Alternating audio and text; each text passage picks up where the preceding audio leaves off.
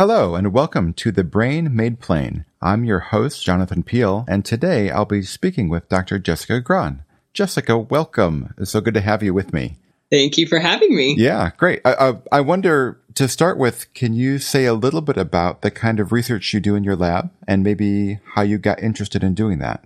Yeah, absolutely. I think if you talk about music and neuroscience or music in the brain, that pretty much covers everything that's going on in my lab. We have a lot of different areas of research, but nearly all of them relate to music.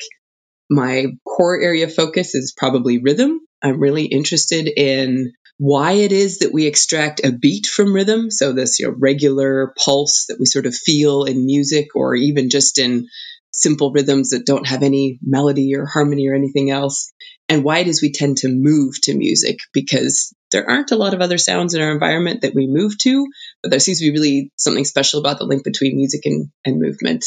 So a lot of the research in my lab is looking at what parts of the brain are involved in our understanding of rhythm and our responses to rhythm. How does musical training affect our brain responses? And then also looking a little bit at some applied stuff. So can we take what we know about the fact that music seems to make us move and use that to help people who have movement problems? So a lot of what I do falls into those major categories. One thing that always strikes me about probably any topic, but music is one of them, is that y- music is such a broad term, right? And I know you're focusing on rhythm, but how does that you know, how did you sort of get into the rhythm aspect of music and what are the other facets that, that other people kind of look at here? My interest in music came, I think, like a lot of people's does. I learned to play piano when I was a little kid. I took up the cello as I got into uh, junior high school, really enjoyed that. And somewhere along the way, and I don't really know why, but somewhere I also found I was quite interested in the brain. I always enjoyed science overall. And the brain sort of felt like the study of the mysteries of people. So, why does someone act like that? Or why are they good at math? Or why do they have this incredible uh, musical talent? Whatever it is, well, the answer is in the brain somewhere. So, I was quite interested in the brain. And mm when I went to college, I thought, okay, I want to go to a place that has a neuroscience program, but I also am really enjoying the musical side of my life. I was playing in a ton of orchestras and I really enjoyed music. So I wanted to find a place I could do both, which I did. And I ended up going to Northwestern doing a degree in neuroscience and a degree in piano performance, playing cello on the side still, and had no intention of combining these things whatsoever at the time. I was just mm-hmm. interested in both independently. And it wasn't until I graduated and I started applying to graduate programs, I decided that I would make a much better amateur musician than I would an amateur scientist, and that I was not going to have the skills to make it on the, the world stage as a pianist. So mm-hmm. I would go the science route. And in my first year of graduate school, I really found I was thinking of questions about the brain, and so many of them seemed to involve music. For example, music and memory. This is something that is a fascinating topic that other people study too. Why is it you can remember some song you haven't heard for 20 years? And not only do all the words come back immediately, but you can remember the people you used to hang out with at the time and a particular event associated with that. And it's a very rich type of memory that mm-hmm. music can help us retrieve. Mm-hmm. And I had a really practical interest of, well, how is it that, for example, a pianist can learn all of these really complicated motor sequences and produce them so rapidly. You know, what, how does the brain enable that to happen? Mm-hmm. And I was also really interested in okay, is all this musical training that I've engaged with my whole life, has that changed my brain in some way? Is that why I'm actually kind of fast at typing? Or is that related somehow? Mm-hmm. Um, so it was really clear over time that I had these interests. And the PhD supervisor and I had the, at the time, we talked a lot about different questions that we could answer. And one of the things I talked about was rhythm and this relationship to movement. And he suddenly said, Oh, that's interesting because I trained as a neurologist. And Parkinson's patients have often said that when they're having problems initiating movement, getting movement going, that's one of the issues they can have. Sometimes a steady beat can help. And I mm-hmm. wonder if you know, there's some relationship there in the brain. And that's basically how it happened was one conversation where the person I was working with and I sort of gelled and said, okay, this is something we can both really sink our teeth into. Um, and as they say, the rest is history. Mm-hmm. So before we go any further, I just wonder if you could um, try to paint a little bit of a picture about where the basal ganglia are. So the, the cerebellum is a sort of big lumpy part that hangs off the back and bottom of the brain and is super interesting. Um, is, is, that a, is that an offensive description of the cerebellum to people?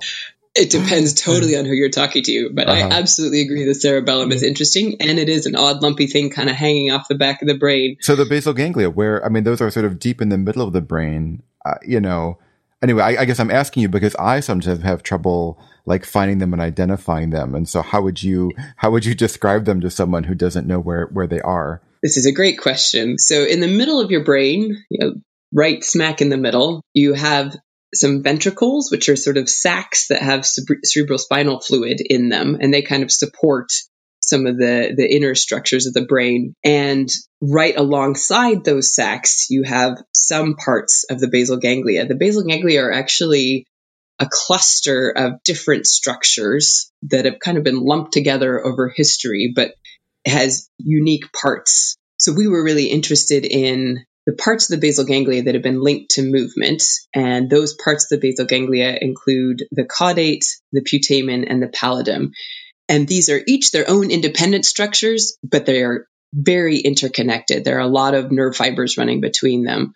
And so they're right smack in the middle of the brain, and they each have there's a caudate on the left and a caudate on the right, a putamen on the left and putamen on the right, and pallidum on the left and pallidum on the right. And so these structures often stand out if you're looking at, for example, an MRI scan, because they have a lot of nerve cell bodies or, or uh, neuronal cell bodies, and those appear kind of gray on the MRI scan. And then they're surrounded by a lot of white matter tract. A lot of the descending motor pathways go right through and around the basal ganglia.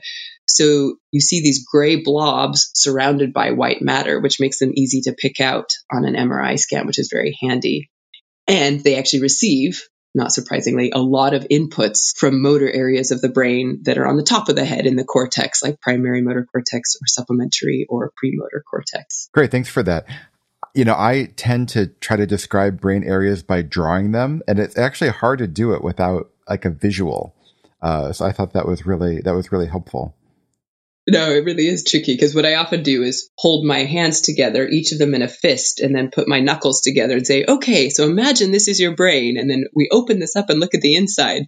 But mm-hmm. similarly, mm-hmm. that doesn't work right. over, right. over sound. If we can't see you, it's a little bit tricky.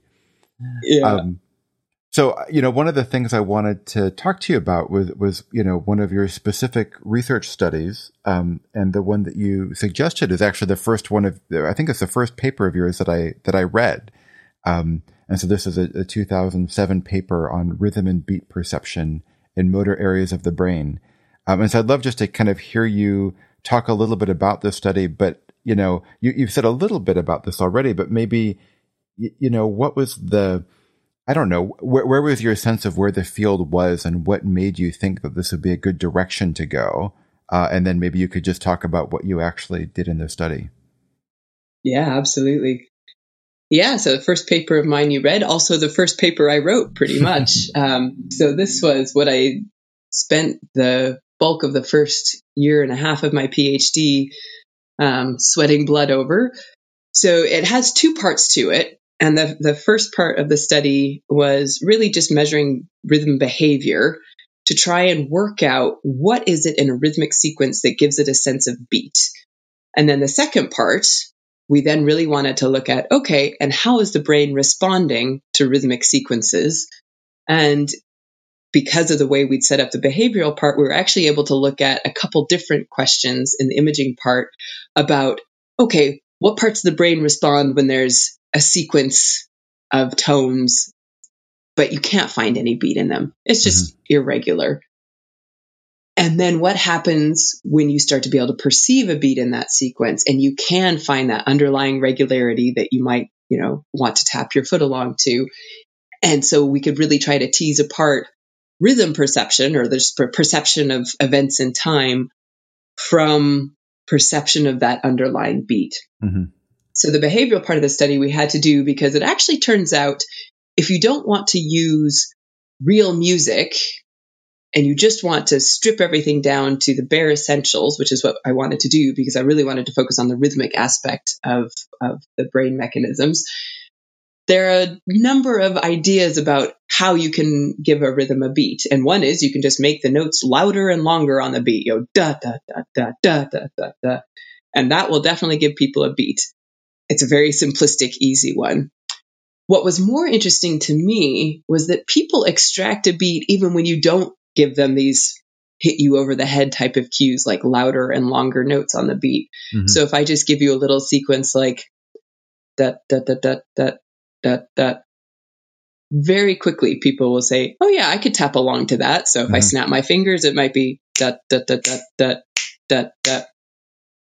If I take those same time intervals between those little does and kind of jumble them up, so it's that that that the that suddenly you've got time intervals but no underlying percept of a beat. And the way that feels to us is really different. It feels unpredictable.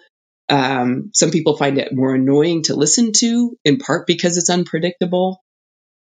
And so, what we wanted to do was really show what properties were necessary for me to be able to quickly and easily tap along to a rhythm.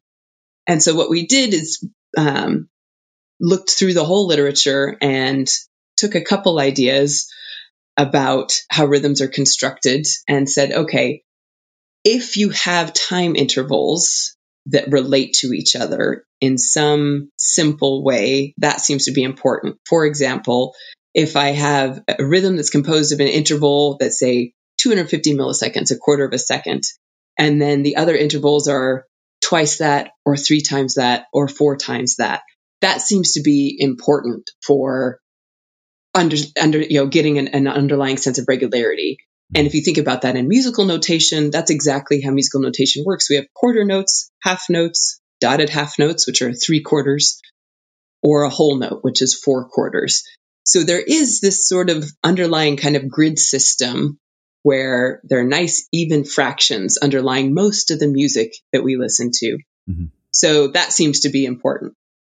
But the other thing that people had said might be important and hadn't been quantified very much is this idea of a perceptual accent. So some people call this the tick-tock phenomenon. So if I give you um, that, that, that, that, that, that, that, and I continue that on for a while, and then I ask you how you heard that, it's more often than not that if you give people exactly the same tone, equally spaced, like I tried to do there, they might hear uh, da da da da da da, and this structure that we impose seems to be something that we do to rhythms quite naturally. Mm-hmm.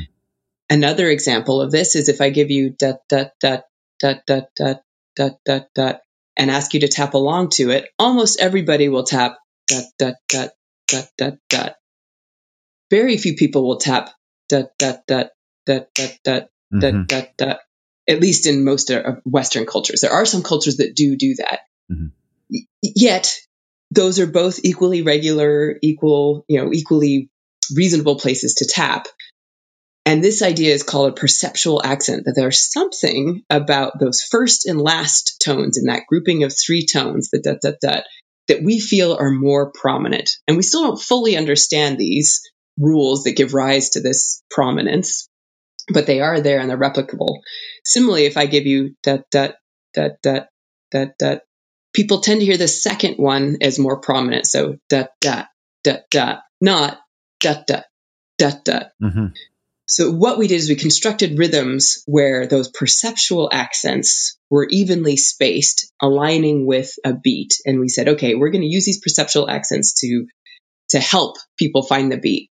Then we're going to give them sequences where we still have the relationships between the intervals, you know, corresponding to nice even fractions, but we're not going to allow these perceptual accents to line up properly because in the literature at the time there was a real debate about do you just need that nice regular set of fractions or do you also need perceptual accents? Mm-hmm. And so we wanted to tease this apart by allowing people to have the regularity or regularity plus regular accents so we could see if the accents really mattered.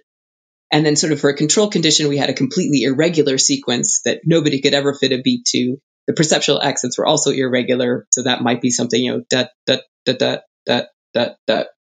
You're never going to be able to find a beat in that, and mm-hmm. even if you're a super trained musician, it just doesn't exist. Mm-hmm. And then to determine whether it's made a difference, we had people listen to these sequences and reproduce them, and we found indeed when you had these nice even fractions and you had these regular perceptual accents, people were way better and more accurate at reproducing the rhythms.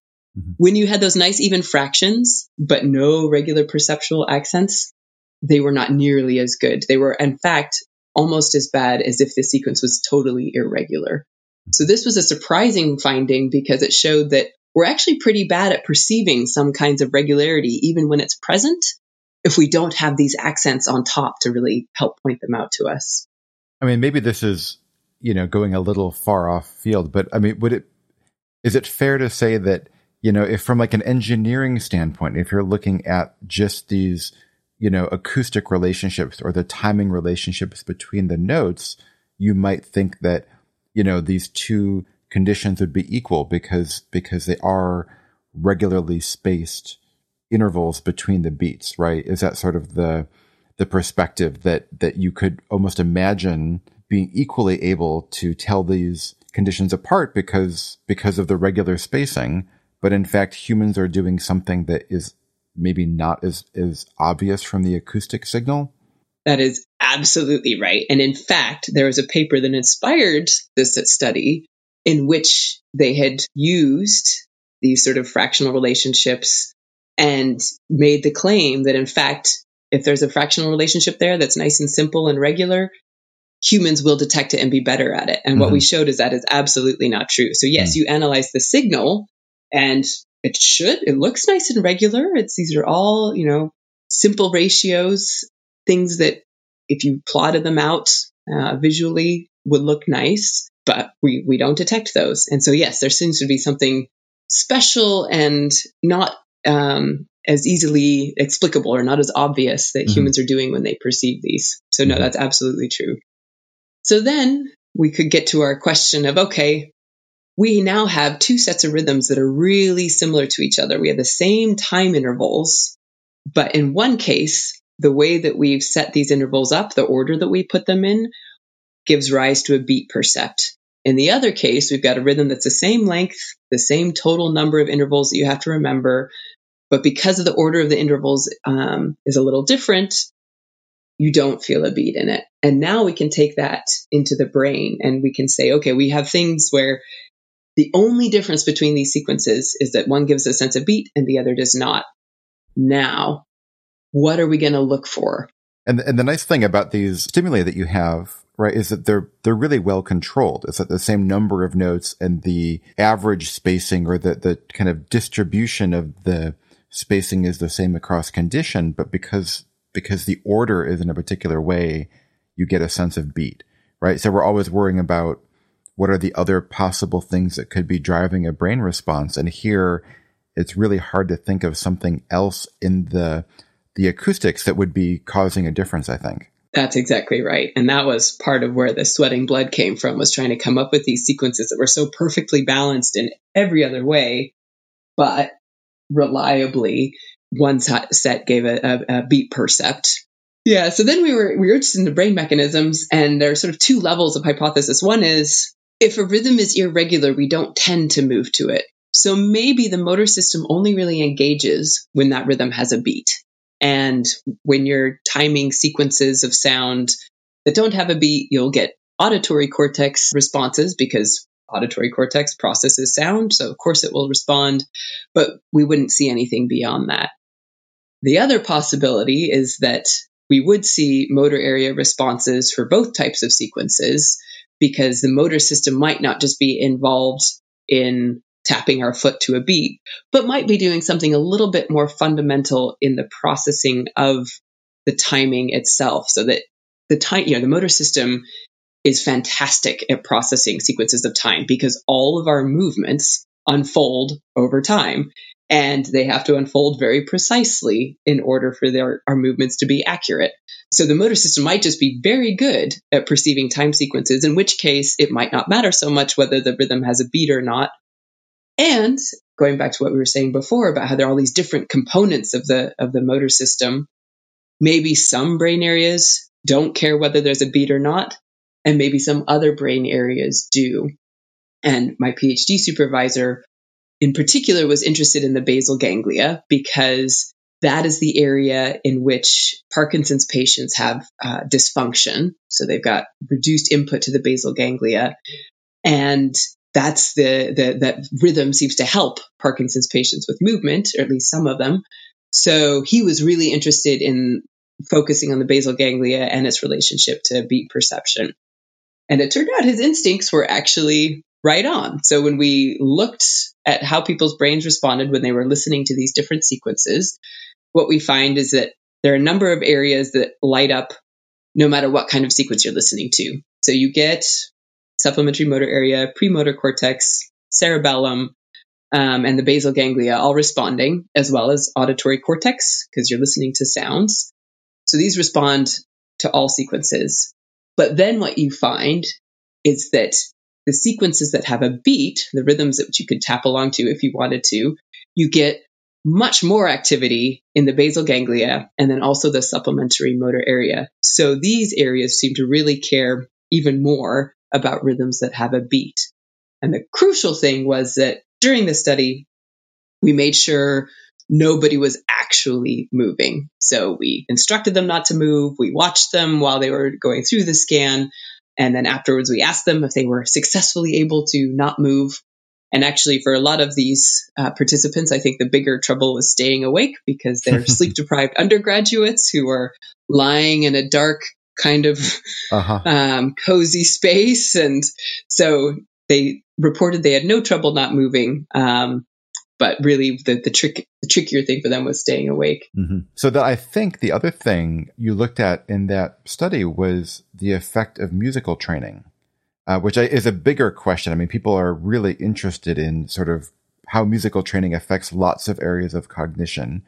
Um, but what yeah what what have you seen in in kind of rhythm perception work oh yeah this is this is an area i was also interested in right like mm-hmm. mm-hmm. i spent years of my life learning an instrument surely that has made my brain better in some way mm-hmm. um, so these questions turn out to be tricky to answer especially when your study involves a musical task of some kind so in that study we did find that several of these motor areas the supplementary motor area which is one of the areas that also responded more to the beat but then also um, premotor cortex and the cerebellum, all, all of those motor areas were more active in people who had significant amounts of musical training, more than five years, compared to people who had very little musical training, under a year. And that's interesting. The problem is it's not always clear what those sorts of activation differences mean. Mm-hmm. And I can just give you a little, maybe an, an imitation of what musically trained and not musically trained subjects might typically do when they come participate in the study. Mm-hmm. So when a musician comes in to participate in the study, they know it's about rhythm because that's in the recruitment materials. And we tell them, okay, you're going to listen to these rhythms and you're going to have to tap them back. Or in the scanner, you're going to be listening to these rhythms. And in the scanner, what we had them do was um, a discrimination task where they had to detect changes in the rhythm. And then after listening to the rhythms, they would tell us whether they detected a, a change and they would do some practice trials and then immediately say, um, I'm not sure if the sound is exactly at the right level. I think I did detected a change here, but it might have been on the order of a, a tiny little onset shift. I'm not really sure. And is this uh, rhythm in 4 4 time or 3 4 time? Uh-huh. and they would go into the scanner and they would do the study and they would be responding to the task very quickly on each trial. And then they would come out. And often what they would expect is that I had an instant readout of their brain activity. And mm-hmm. unfortunately, as you know, fMRI scanning does not work that way. It took me many weeks to get anything remotely approaching a sense of what their brain was doing. So I have no idea what their brain is doing in the scanner, but they think I do, that I have a machine that can process this all in real time. And what they're worried is I'm going to say, okay, James, I think you should sit down I know you've been training your whole life for a musical career and you've gotten into a very prestigious conservatory, but I've had a look at your brain activity and I'm afraid right. you are not cut out for this uh-huh. because people think that brain activity is more real right. than the behavior and their abilities that they can observe. So musicians are very invested in this task. Someone without musical training will come in and say, "Okay, rhythm, yeah," and then I'll say, and they'll and they'll often warn me like, "Oh, I'm I'm I have two left feet. I'm no good on the dance floor. I really don't have any good musical skill." And I'll say, "Don't worry, it's not a problem. All you have to do is listen to these sounds."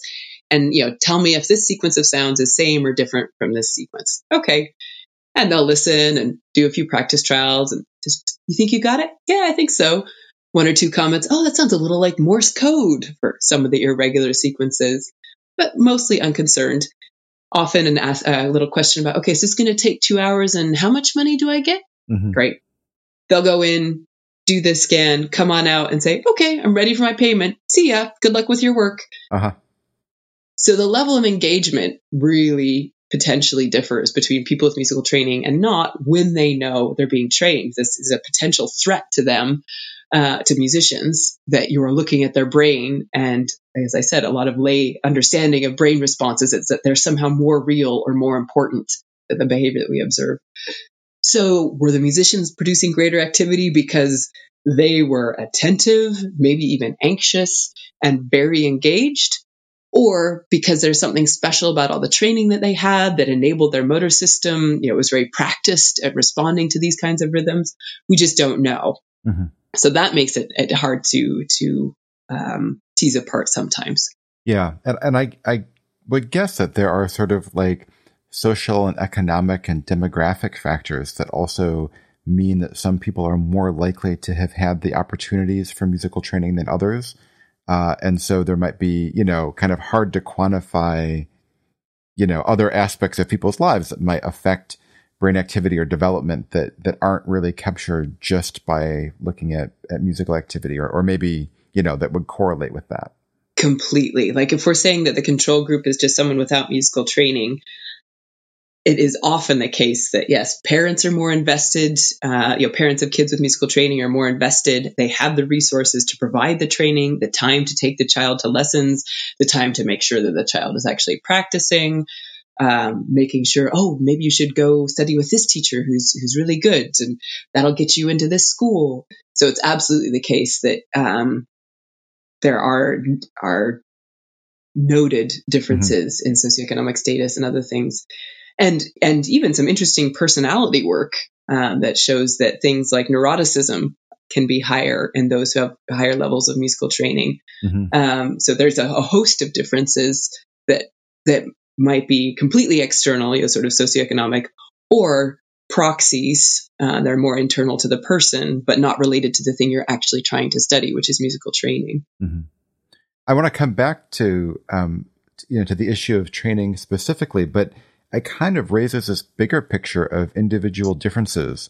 Um, and there's sort of, you know, um, many of us know people who struggle to find a beat, uh, you know, and there's sort of either whether it's dancing or just tapping along. Some people do seem anecdotally to, to struggle with this more.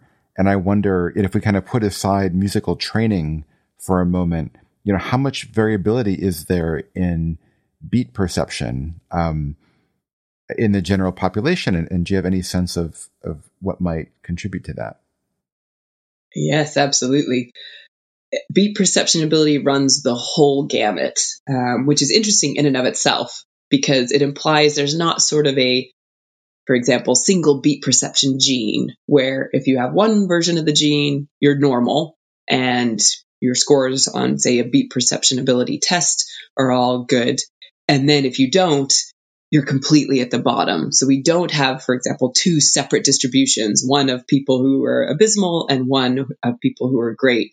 Um, and there's nobody in the middle. What we see is like many complex traits, a complete range. You can be fantastic at beat perception, pretty good, good, not so great, poor, and absolutely terrible. And we've actually done some research. Um, have a paper from 2012 where we try and tease apart some of the things that we think might go into this. And we find things like um, auditory short term memory ability can be important for your memory for rhythm and your ability to reproduce rhythms, as well as um, your beat perception ability. And the way we try to isolate beat perception ability is we give people a test where they hear a clip of music and we ask them to tap along. And that's one easy way to get a sense of how accurately they can tap the beat. But you might have people who can hear the beat and hear whether it's accurate, but maybe they have some motor problem where their output isn't very accurate, even though they can actually perceive it. So we have another way of testing people where we give them a clip of music and over the music we impose some beeps. So it's a bit like listening to a, a clip of music with a click track over it. And your job is to say whether these beeps are on or off the beat. And what we do is we misalign them or we leave them nice and, and exactly where they should be. And we see if people can, can tell the difference. And so when you use these perceptual tests, they correlate very highly with how well you can tap. It turns out there aren't very many people out there who can perceive a great beat or perceive a beat very well, but can't actually reproduce it accurately. Mostly those things go together, but you see the whole range. Musical training also goes into this, but surprisingly, when you do these kinds of tests, like tapping along to a beat or a rhythm reproduction task where they hear a rhythm and tap it back, you have many people with no musical training who are excellent. And you have a surprising number of people who have had a fair amount of musical training who really aren't very good at this. Mm-hmm. So musical training has an influence, but it is by no means the most important factor. Mm-hmm. I, I, maybe it suggests that there is at least a predisposition somehow in the, you know, in the wiring of these regions in this network that, that you kind of require to be excellent at it. And maybe you can modify it a little bit, but, but there may be a genetic component. I wonder, um, I mean, you kind of said there's no single gene for this, but is there any evidence about, you know, so the right the fancy word is a polygenic kind of signature for this that might contribute to it, or is it, you know, too early to say? Yeah, there's actually some preliminary research going on. One researcher, Reyna Gordon, who's at Vanderbilt, has really taken this on in the last few years, looking at some genome wide association studies on rhythm perception ability and some of the work she has done has been looking at relationships between, for example, rhythm abilities and language abilities. Mm-hmm. And she definitely finds some relationships there. And she indeed has, has found some associations with certain genes. It's very preliminary at the, at this stage. I think basically we're at the stage of trying to identify a series of candidate genes that might have an influence and learn more. Um, but yes, this is a, this is an mm-hmm. area of active research at the moment. I mean, I guess, you know, there's a practical application. If, if, if someone is a really lousy dancer because they can't feel the beat, you know, how much better can they yeah. get? Right. I mean, that's yeah, of, yeah. Yeah. Um, and this is, I think it's, it's unknown because, because musical training, it's done in different ways in different cultures. And mm-hmm. so you, you have people who have the experience that, well, they were told to, to mouth the words in their school choir because they were so out of tune or that, yeah, you have two left feet but very rarely do you have somebody going in and saying, "Oh yeah," and so they tried to help me. It it seems to be this like you get by the best you can, but unlike reading, where if you're falling behind or having trouble, someone's going to get you special help and and really intervene. We just let it go because it's considered a sort of optional skill. Mm-hmm. So mm-hmm. we actually know surprisingly little about how amenable rhythmic ability or musical ability is to, to some types of intervention. Certainly, mm-hmm. I'm sure music teachers could tell us that as you say, there are those who are predisposed and, and pick it up quite easily and those who seem to really struggle. So mm-hmm. I'm sure there is this variation, but it's not often that we, you know, force a child to really stick it out and, right. and get better at, at music when they, when they struggle initially. So how, how malleable this is, is, is not totally known. Well, I also wonder too, like for language things, you know, there's, there's increasingly a focus on early intervention, right? So if mm-hmm. if you have a young child, um, you know, of, of, two years old who's having some difficulty, they typically get seen and get some kind of um, you know support with that. But you know, many people don't start music lessons until four or five or six or seven or or older. And so if there is sort of like a kind of a preferred developmental window, it could be that that you know we're sort of missing it just by how we you know, typically handle music education in, at least in a lot of Western countries. Yeah, absolutely. No, it's definitely the case that we, we don't do the sort of early intervention for the most part. There are some, some, uh, music methods that seem to go earlier on and some that go later. So Suzuki mm-hmm. often, mm-hmm. you know, where you're doing a lot of playing by ear Um, and students will start at two or three. But yeah, in, in many, particularly Western cultures, we mm-hmm. do formal musical training much later. I'm of and course thinking about that, my kids who are young and like I want to make sure they they can dance when they're older. So I have to figure out how to you know encourage this. Yeah, no, I know. And what's weird is something that I think a lot of Western cultures have lost is this sort of social music making aspect. So I think of things like square dancing and folk dancing and ceilidh dancing, where music and moving to music forms a central part of a of an activity that you participate in from the time you're a small child mm-hmm. up through till the, the end of life. And right now, a lot of Western cultures, you know, dancing is something people are very socially self-conscious about and not likely to participate in. Maybe a wedding reception where they've had a few glasses of wine is um, the the main exception, um, but they need that to reduce their social self self consciousness about doing this. And I do think I wonder you know, what we're missing there in terms of having a normalization of musical activity and music and dance activity. That's the, the understanding with these things is you know ceilidh dancing. You don't have to be really good at it or an expert. It's just mm-hmm. something that everybody does for fun. And mm-hmm. and I mm-hmm. think we're losing some of that in a lot of the ways that we engage with music now. Mm-hmm. Well, that's really interesting. I was going to sort of, you know, um, I wanted to get back to uh, patients with Parkinson's disease and sort of the the potential role that um, music and, and beat can have in their uh, movement.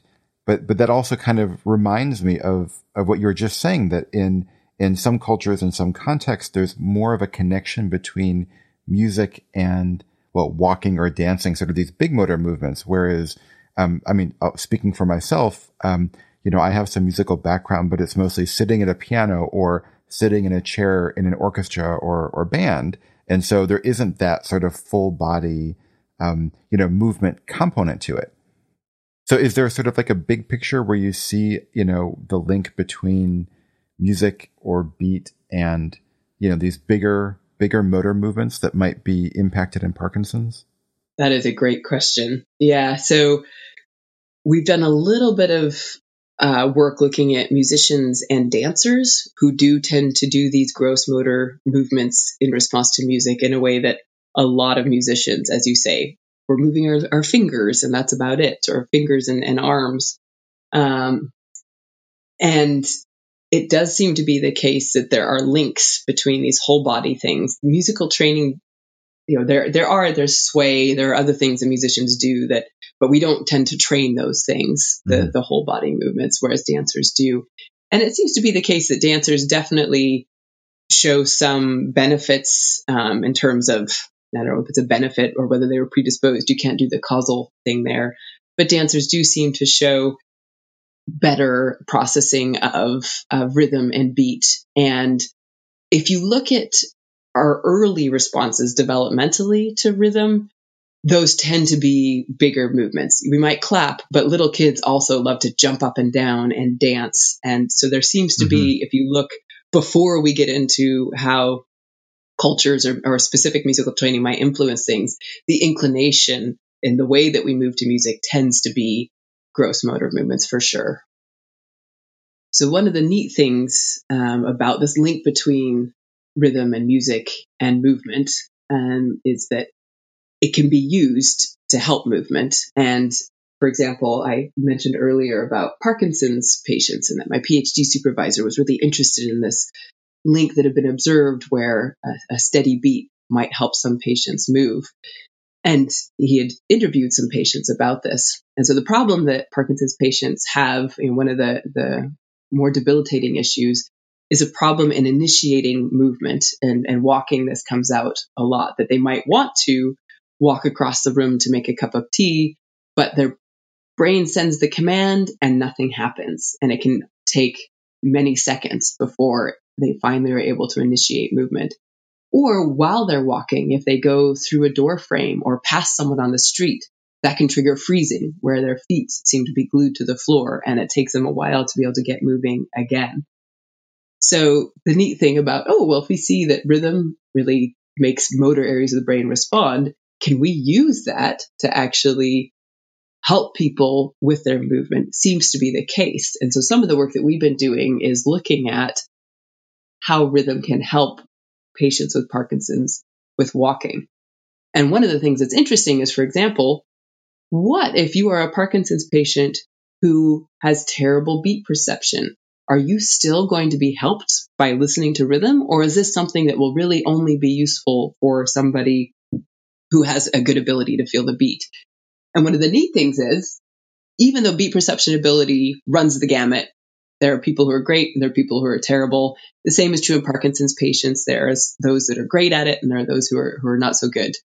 Um, but that doesn't seem to break the link between music and movement. And you can see this when you look on a dance floor where you are getting a nice wide representation of, of people of all different musical training levels and skill levels those who are terrible at beat perception are not necessarily any less enthusiastic or induced to move uh-huh. than those who are great at it.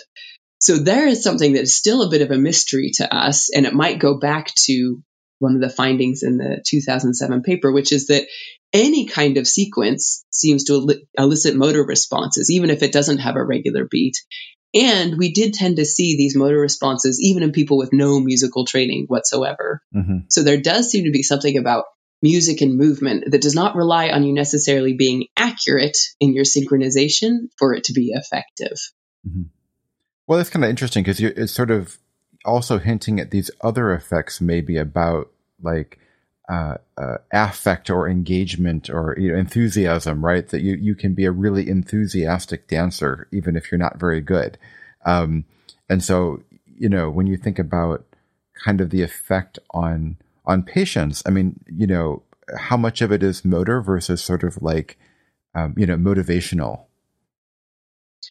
Right.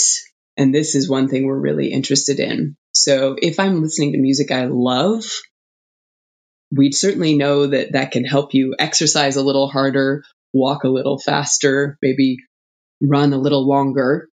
Does this make a difference with Parkinson's patients? So we've been trying to do a series of studies where we, we look exactly at this, whether, whether enjoyment of the music makes a difference to um, their, their walking capabilities.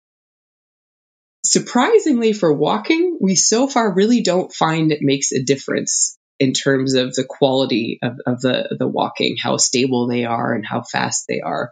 But we definitely find it makes a difference in how willing and uh, how much they enjoy doing the activity, mm-hmm. which could be just as useful, but it doesn't seem to have quite the same effects, or it doesn't seem to uh, enhance the effects that we see on, for example, reducing the amount of freezing or mm-hmm. improving speed. That seems to be doesn't really matter whether you really love the music or not. Okay. Um, the other aspect that we measure is something called groove. And groove just refers to how much the music makes you want to move. Mm-hmm. So it's a, it's a, we've taken the word groove, which has all of these subtle musical uh, meanings and associations, and really boiled it down to something very simple, which is, does this make you want to tap your foot or not? Mm-hmm. And it turns out that does matter. So you might not like the music, but if you kind of feel like it makes you want to move, then it's likely to affect your walking. Um, and music I, lo- I love that you have like this uh, uh, in a serious scientific study that you have a measure called groove. I know. like, I know. Yeah. Well, we didn't invent it, but it has absolutely mm-hmm. captured what we're interested in and what seems to be important. So we're going to stick with it for mm-hmm, now. Mm-hmm. And there, if you have low groove music, like chill out music, for example, or, or ambient music or, you know, very slow classical music, that really, you know, does not help walking at all. So, mm-hmm. so in, in, how much you like it doesn't seem to be quite as important as how much it makes you want to move. Mm-hmm. Mm-hmm. So one other thing I, I, wanted to make sure to ask you is about, um, you know, non-human animals, uh, and, and music perception and beat perception many of us have seen videos of, of different kinds of animals that seem to be moving along to music uh, on YouTube or whatever. And I just wonder, like, where does that fit in? Yes, the comparison across species I think is fascinating because a lot of species have pretty complex movement control systems. Most of them, the, our closest evolutionary relatives do for sure. But when you look at non human primates, you don't see much spontaneous behavior that looks a lot like synchronizing to an auditory beat. There might be regular rhythmic movements like drumming um, or arm swinging, but there's a lot fewer observations mm-hmm. of something of synchronizing to, to an auditory thing. And that seems to be what's special about music. However, you look in some species of birds, particularly birds that imitate, like parrots or cockatiels, and you will often see this bobbing up and down to the beat. And so there are different ideas that you, that this allows us to test. So what is it about bird brains that might be similar to human brains where they both support this synchronization to sound that maybe is less prominent and we can't say it's impossible in non-human primates. We just don't have a lot of observations. So an mm-hmm. absence of mm-hmm. evidence is, is really the problem there. But one thing that's really similar with birds that can imitate in humans is this real linking, uh, you know, communication between auditory and motor areas, which seems to be structurally less present in a lot of non-human primates. But then this all kind of gets blown out of the water in terms of trying to understand what the evolutionary you know lineage might be because so far one of the most accurate examples we have documented in the uh, non-human literature is that of a sea lion named Ronan who is exceptionally accurate at bobbing her head not just to a beat but to music and she can extrapolate to new music and if you make the music skip so that suddenly the beat gets messed up uh, she can realign very, very quickly. And the time course over which she realigns looks very similar to the way that humans would also realign to the beat. And we don't know a whole lot about sea lion brains yet. So I, mm-hmm. this is an active area of research as well. Do you think we should get a, a, a MRI scan of a sea lion? I, I have a feeling that this is the sort of uh-huh. thing that people are actually proposing. Uh huh. Yeah, yeah. Well, Jessica, thank you so much for joining us. It's been uh, lovely talking to you and hearing you about your work. And I wish you all the best as you continue this. I'm sure we'll talk again soon. Oh, absolutely. It's been a real pleasure to talk about some of the fun things that we're doing. Thanks for having me. Great. Thanks. Okay. Bye.